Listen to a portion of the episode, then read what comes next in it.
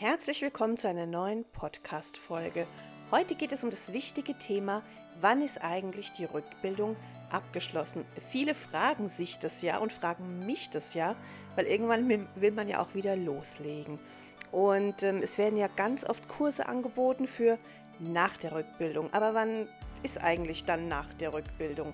Und wenn ich mir die Beschreibung von manchen Kursen so anschaue und dass da oft steht, ja nach vier bis fünf Monaten, dann ist es meiner Meinung nach einfach noch nicht nach der Rückbildung.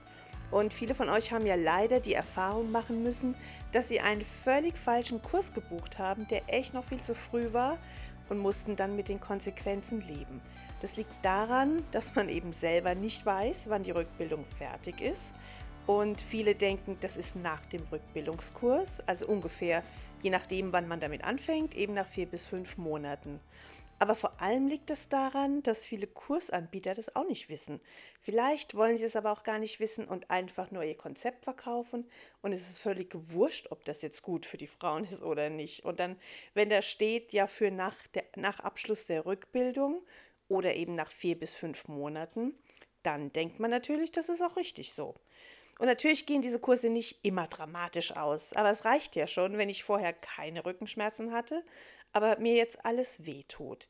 Von den Senkungen und Inkontinenzen nach falschem und zu viel Fitnessgedöns fange ich jetzt erstmal gar nicht an. Da reichen ja manchmal schon die Einkaufstüten und die Alltagssachen, die man permanent selber schleppen muss, oder aber auch das Training mit dem 7 Kilo Baby im Arm oder der Trage.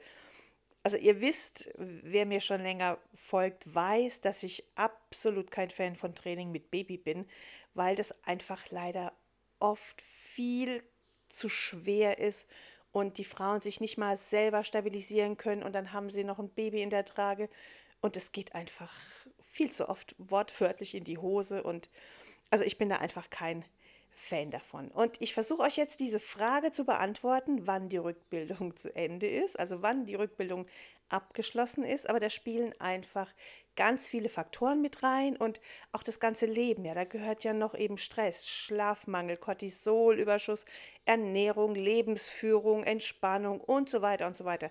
Das gehört da ja alles noch mit dazu. Aber die Hauptpunkte, die erkläre ich euch jetzt. Viel Spaß!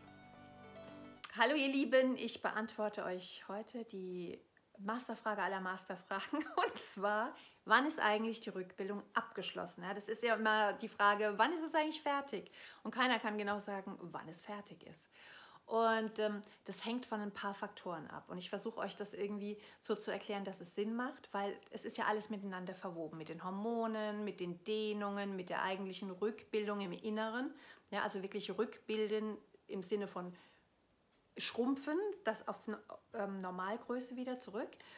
Und ähm, also ich versuche das mal irgendwie, ich versuche euch da mal einen groben Überblick zu machen. Und zwar, das hängt ähm, hormonell mit dem Östrogen zusammen. Nach der Geburt, also in der, in der Schwangerschaft, ist der Körper super geflutet mit Östrogen. Ja, da ist man eine Östrogenhormonbombe. Und sobald das Baby geboren ist, fällt dieser Spiegel ab, komplett. Und das kann zu allerlei Symptomen führen. Und ich habe da einen ganzen Blogartikel geschrieben, da könnt ihr mal auf meiner Webseite gucken, falls euch das mehr interessiert. Und ähm, auf jeden Fall fällt dieser Östrogenspiegel nach der Geburt ab. Und der Östrogenspiegel bleibt niedrig, solange man stillt. Das ist das eine. Das Östrogen ist verantwortlich für festes Gewebe und für die Bildung von Kollagenfasern, Kollagenfaser Typ 1. Ja, das ist das gute, feste Gewebe, das man gerne hat. Ne? Und ähm, in diesem Rückbildungszustand mit diesem Östrogenmangel kann nicht ausreichend viel und ausreichend gutes Kollagen gebildet werden, um die Haut fest und stabil zu machen. Ja? Dann gibt es noch ein Hormon, das heißt Relaxin. Das macht zur Geburt alles weich. Ja? Das macht nicht nur das Becken weich und ähm, es macht alle Bänder und alle Gelenke, alle Muskeln und alles weich, um die Geburt vorzubereiten, damit es einfacher wird. Und dieses Relaxin bleibt so lange im Körper, wie man stillt. Das heißt, in dieser Zeit ähm, sind in dieser Rückbildungszeit sind die Gelenke, alle Gelenke weicher als vorher. Ne? Wenn jemand nicht stillt, dann ist das Relaxin höchstwahrscheinlich früher draußen. Aber da gibt es offiziell noch keine Studien, wann genau dieses Relaxin verschwunden ist. Und ähm, wenn jemand nicht stillt oder abstillt, dann wird langsam auch wieder das Östrogen produziert, das man braucht, damit das Gewebe fester wird. Und ähm, es ist oft so, dass es nach dem Abstillen noch mal drei bis sechs Monate dauert, bis man wirklich deutlich eine Veränderung im Körper spürt. Das ist das eine. Dann gibt es natürlich diese, eben diese ganz normalen Rückbildungsprozesse, wo das Gewebe schrumpfen muss, ja, wo, die, wo die Haut schrumpfen muss oder sich wieder elastisch zurückbilden muss und wo die Gebärmutterbänder, die Faszien im Inneren, wo alles wieder auf, einen, auf ein Normalmaß und eine normale Ordnung im Bauchraum ähm, zurück muss. Und das geht auch nicht schnell. Das, da kann ich auch, ich auch nicht sagen, so es dauert genau ein halbes Jahr, dann sind die Bänder der Gebärmutter wieder stabil. Ich sage immer einfach generell, ein Jahr sollte man einplanen, dass man sich nicht so belasten kann wie vorher. Und dann muss man von Grund auf sich muskulär aufbauen. Ne? Und ähm, ich habe hier meine Notizen, damit ich auch ja nichts vergesse. Also, dann, wenn jemand einen Kaiserschnitt gehabt hat, dann muss man die Wundheilung noch mit einbeziehen. Ja? Also die Rückbildungsprozesse von der Gebärmutter und von den Bändern und Überdehnungen, Muskulatur dauert genauso lang, aber die Wundheilung dauert ja auch noch mal. Und ähm, es wird ja nicht nur oberflächlich geschnitten, ja. Ihr habt ja dann auch Narben im Inneren. Die Gebärmutter wird aufgeschnitten oder aufgerissen, je nachdem. Und das muss ja auch heilen. Man darf ja ein Jahr nach einem Kaiserschnitt nicht schwanger werden. Also ich finde, es sagt sehr, sehr viel aus über die Stabilität. Und natürlich ist das nach drei Monaten übungsstabil. Aber das heißt nicht übungsstabil mit Gewichten und Vollbelastung. Ne? Das ist übungsstabil und dann gibt es noch einen Begriff, der heißt belastungsstabil. Belastungsstabil ist das viel, viel später. Und wenn man Narben und Nähte zu früh belastet, dann kann das verwuchern. Dann gibt es Kollagenfasertypen 3 und das sind diese wulstigen Narben und die wollen wir ja nicht haben. Ja, und nicht nur, dass diese Narben nicht schön aussehen, das kann auch im Inneren einfach verwuchern und, und so aus sich ausbreiten und sich mit anderen Strukturen verwachsen. Ja, das kann sich irgend, also diese Narben können sich dann irgendwo, ja, vielleicht mit dem Darm verwachsen oder mit der Blase oder sonstige komische Probleme machen, die man vielleicht nicht gehabt hätte, hätte man sich nicht so viel belastet. Deswegen muss man auch gerade beim Kaiserschnitt immer moderat gucken, was man macht. Und ähm, auch da ist mein Rat eigentlich immer, passt ein Jahr lang auf mit allem, was ihr macht und ähm, versucht einfach nicht zu viel zu machen und diese, diese ähm, Situation, die ihr habt mit dieser OP, das ist eine Bauch-OP, ähm, zu akzeptieren, so wie es ist. Ja, kein, falsch, kein falscher Ehrgeiz. So, um jetzt wieder zurückzukommen auf unser Rückbildungsdingens. Also, bei einer Frau, die vaginal geboren hat, muss man in dem Moment noch mit dazu rechnen, dass der Beckenboden durch diese Geburt super überdehnt ist und dass quasi der Beckenboden unter der Geburt komplett an die Knochen rangedrückt wird. Der Beckenboden existiert bei der Geburt nicht. Ja? Der ist richtig an die Knochen rangedrückt und behaltet es im Hinterkopf, dass auch das, es ist nicht wie ein super elastisches Gummi, das sofort wieder dahin geht, wo es vorher war. Ja? Und vom Bauch her wenn die Bauchmuskeln so überdehnt sind, die werden auch dünner dadurch, die werden vielleicht ein bisschen länger und in der Mitte die Faszie, die ähm, wird auch dünner und wenn sie ganz dünn ist in der Mitte, dann gibt es diese Linea negra, die man kennt, dieser, diese dunkle, dieser dunkle Streifen. Das heißt, man sieht darunter die Vene ne, in der Mitte. Aber das geht meistens auch vorbei und es geht auch meistens wieder weg, wenn das Östrogen wieder normal ist. So, dann das Bindegewebe, das ganze Bindegewebe, das verändert sich ständig, ja, ständig. Innerhalb von einem Jahr sind eigentlich alle Bindegewebszellen ausgetauscht. Ja. Es dauert einfach diese Zeit, bis sich dieses ganze Bindegewebe wieder einmal erneuert hat. Also auch da behaltet es im Hinterkopf, das geht nicht von heute auf morgen, dass das Bindegewebe ausgetauscht ist. Ja, das sind ganz normale Zellen, ganz normale Prozesse, die bei jedem Mensch so sind und die aber durch den Östrogenmangel und ähm, einfach diese Hormonsituation in dem Moment ähm, nicht so gut, also von diesen Kollagenfasern nicht so gut und nicht so stabil wieder aufgebaut werden können. Wenn man dann abgestillt hat, dann eben, wie ich gesagt habe, kann das nochmal drei bis sechs Monate dauern, bis sich das regeneriert hat, bis die Prozesse wieder normaler werden und bis man selber im Körper merkt, man wird wieder stabiler und fester. Und dann geht auch dieses Relaxin wieder raus, wenn dieses Östrogen normal arbeitet und äh, wie gesagt, ich kann euch nicht sagen, das Relaxin ist dann draußen und das Östrogen ist dann wieder drin. Ja, und ihr, ihr werdet das merken, wenn der Zyklus wieder einigermaßen normal ist.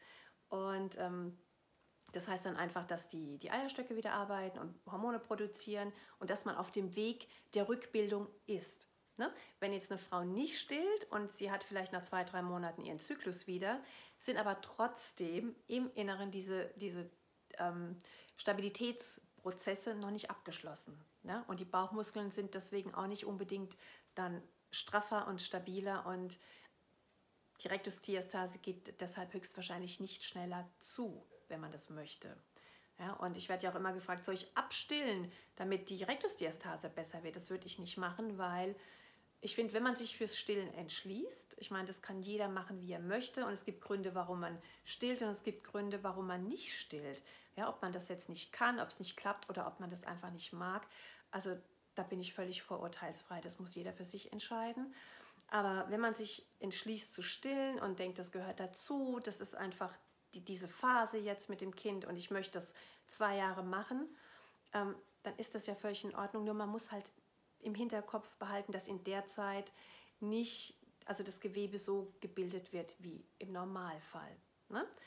Und genau, ich wollte eigentlich was anderes sagen, dass wenn, wenn man nicht stillt und vielleicht nach zwei, drei Monaten seine, seine ähm, ähm, Periode wieder hat und, und der Zyklus wieder normalisiert ist, sind trotzdem im Inneren nicht diese, diese Festigkeits-, Festigungsprozesse abgeschlossen, weil es muss einfach, ja, diese ganzen Bänder müssen wieder fest werden und, und schrumpfen und es geht ähm, auch nicht so schnell. Also genau, ich gucke jetzt hier nochmal. Ähm, da, da, da, da, da. Ähm, dann nochmal so generell zum Gewebetyp. Es gibt verschiedene Gewebetypen. Ja, viele Frauen fragen auch, aber wieso ist das bei mir so? Wieso ist das bei meiner Nachbarin nicht so? Und die und die hat das doch auch nicht. Wieso habe ich das? Es gibt verschiedene Gewebetypen. Ja, es gibt diese festen Typen, so die Wikinger-Typen.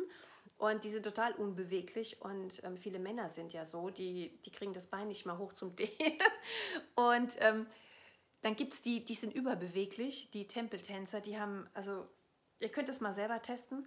Vom Daumen her, ich kriege den Daumen nicht mal hier ansatzweise daran und ich kriege auch die Finger nicht gebogen. Ja, es gibt ja Leute, die können die Finger bis hier runter biegen und die, die kriegen den Daumen da daran. Ja, also mein Gewebe ist eher fester und also es ist einfach so ein Indiz, dass es vielleicht vom Gewebe her ähm, für Leute, die ein bisschen mehr diese Festigkeit haben, dass es bei denen vielleicht ein bisschen schneller geht. Und Leute, die extrem weich sind, über, über ähm, streckbare Gelenke haben, dass es bei denen vielleicht ein bisschen länger dauert und dass die vielleicht eher dazu neigen, dass die Haut ähm, schrumpelig wird oder dass dass, ähm, dass sie Schwangerschaftsstreifen haben. Ne? Ich kann auch meinen Ellenbogen überstrecken. Also ich bin da irgendwo dazwischen. Ich kann auch ohne Probleme mit den Handflächen auf dem Fußboden. Und also eben, es gibt ja nicht nur das und das, es gibt ja auch die, die, die Menschen von bis, ja, die irgendwo in der Mitte dazwischen sich bewegen, die zwischen ähm, Wikinger und Tempeltänzer sind. Gut, ich glaube, ich hoffe, ich habe das jetzt irgendwie einigermaßen logisch erklärt und nicht noch mehr ähm, verwirrt. Aber das sind einfach so, ich würde mal sagen, die Grundlagen. Östrogen, Relaxin, ja, stillen, abstillen.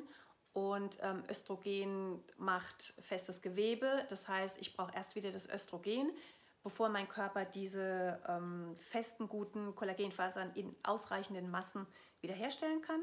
Bindegewebe braucht lang, bis es sich erneuert ja, bis zu einem Jahr, bis alles ausgetauscht ist. Die Wundheilung, bis es super, super, duper stabil ist, dauert bis zu einem Jahr, eben auch, weil sich das Bindegewebe eben permanent umbaut. Auch bei ähm, Beckenbodenverletzungen und Dammschnitten, ja, eben kann bis zu einem Jahr dauern, bis es wieder super gut ist. Aber es gibt ja auch viele von euch, die wissen das, die haben das selber am eigenen Leib erfahren und die merken dann, ah, es dauert einfach noch ein bisschen und dann müsst ihr einfach Nachsicht mit euch haben. Okay? Gut, ich gucke jetzt nochmal, aber ich glaube, das war alles, was ich sagen wollte. Ähm, wenn ihr Fragen habt, schreibt es in die Kommentare und dann versuche ich die so gut es geht ähm, zu beantworten. Und ähm, gut, dann bis später. Tschüss. Und wenn du einen Rückbildungskurs brauchst, der genau die richtigen Übungen für deine Situation nach der Geburt beinhaltet, dann hätte ich da einen. Mein Rückbildungskurs heißt Rückbildung mit Rektusdiastase. Das ist ein Online-Kurs und es ist völlig egal, ob du eine Rektusdiastase hast oder nicht. Er hat auf jeden Fall alle Übungen drin, die du brauchst nach der Geburt und die du im ersten Jahr eigentlich brauchst, um dich von innen heraus wieder in der Tiefe zu stabilisieren und deine Gesundheit nachhaltig und langfristig wieder in die Wege zu leiten. Und wenn dir diese Podcast-Episode gefallen hat, dann hinterlass mir doch fünf Sternchen bei Spotify oder iTunes und dann freue ich mich ganz arg. Vielen Dank, bis zum nächsten Mal.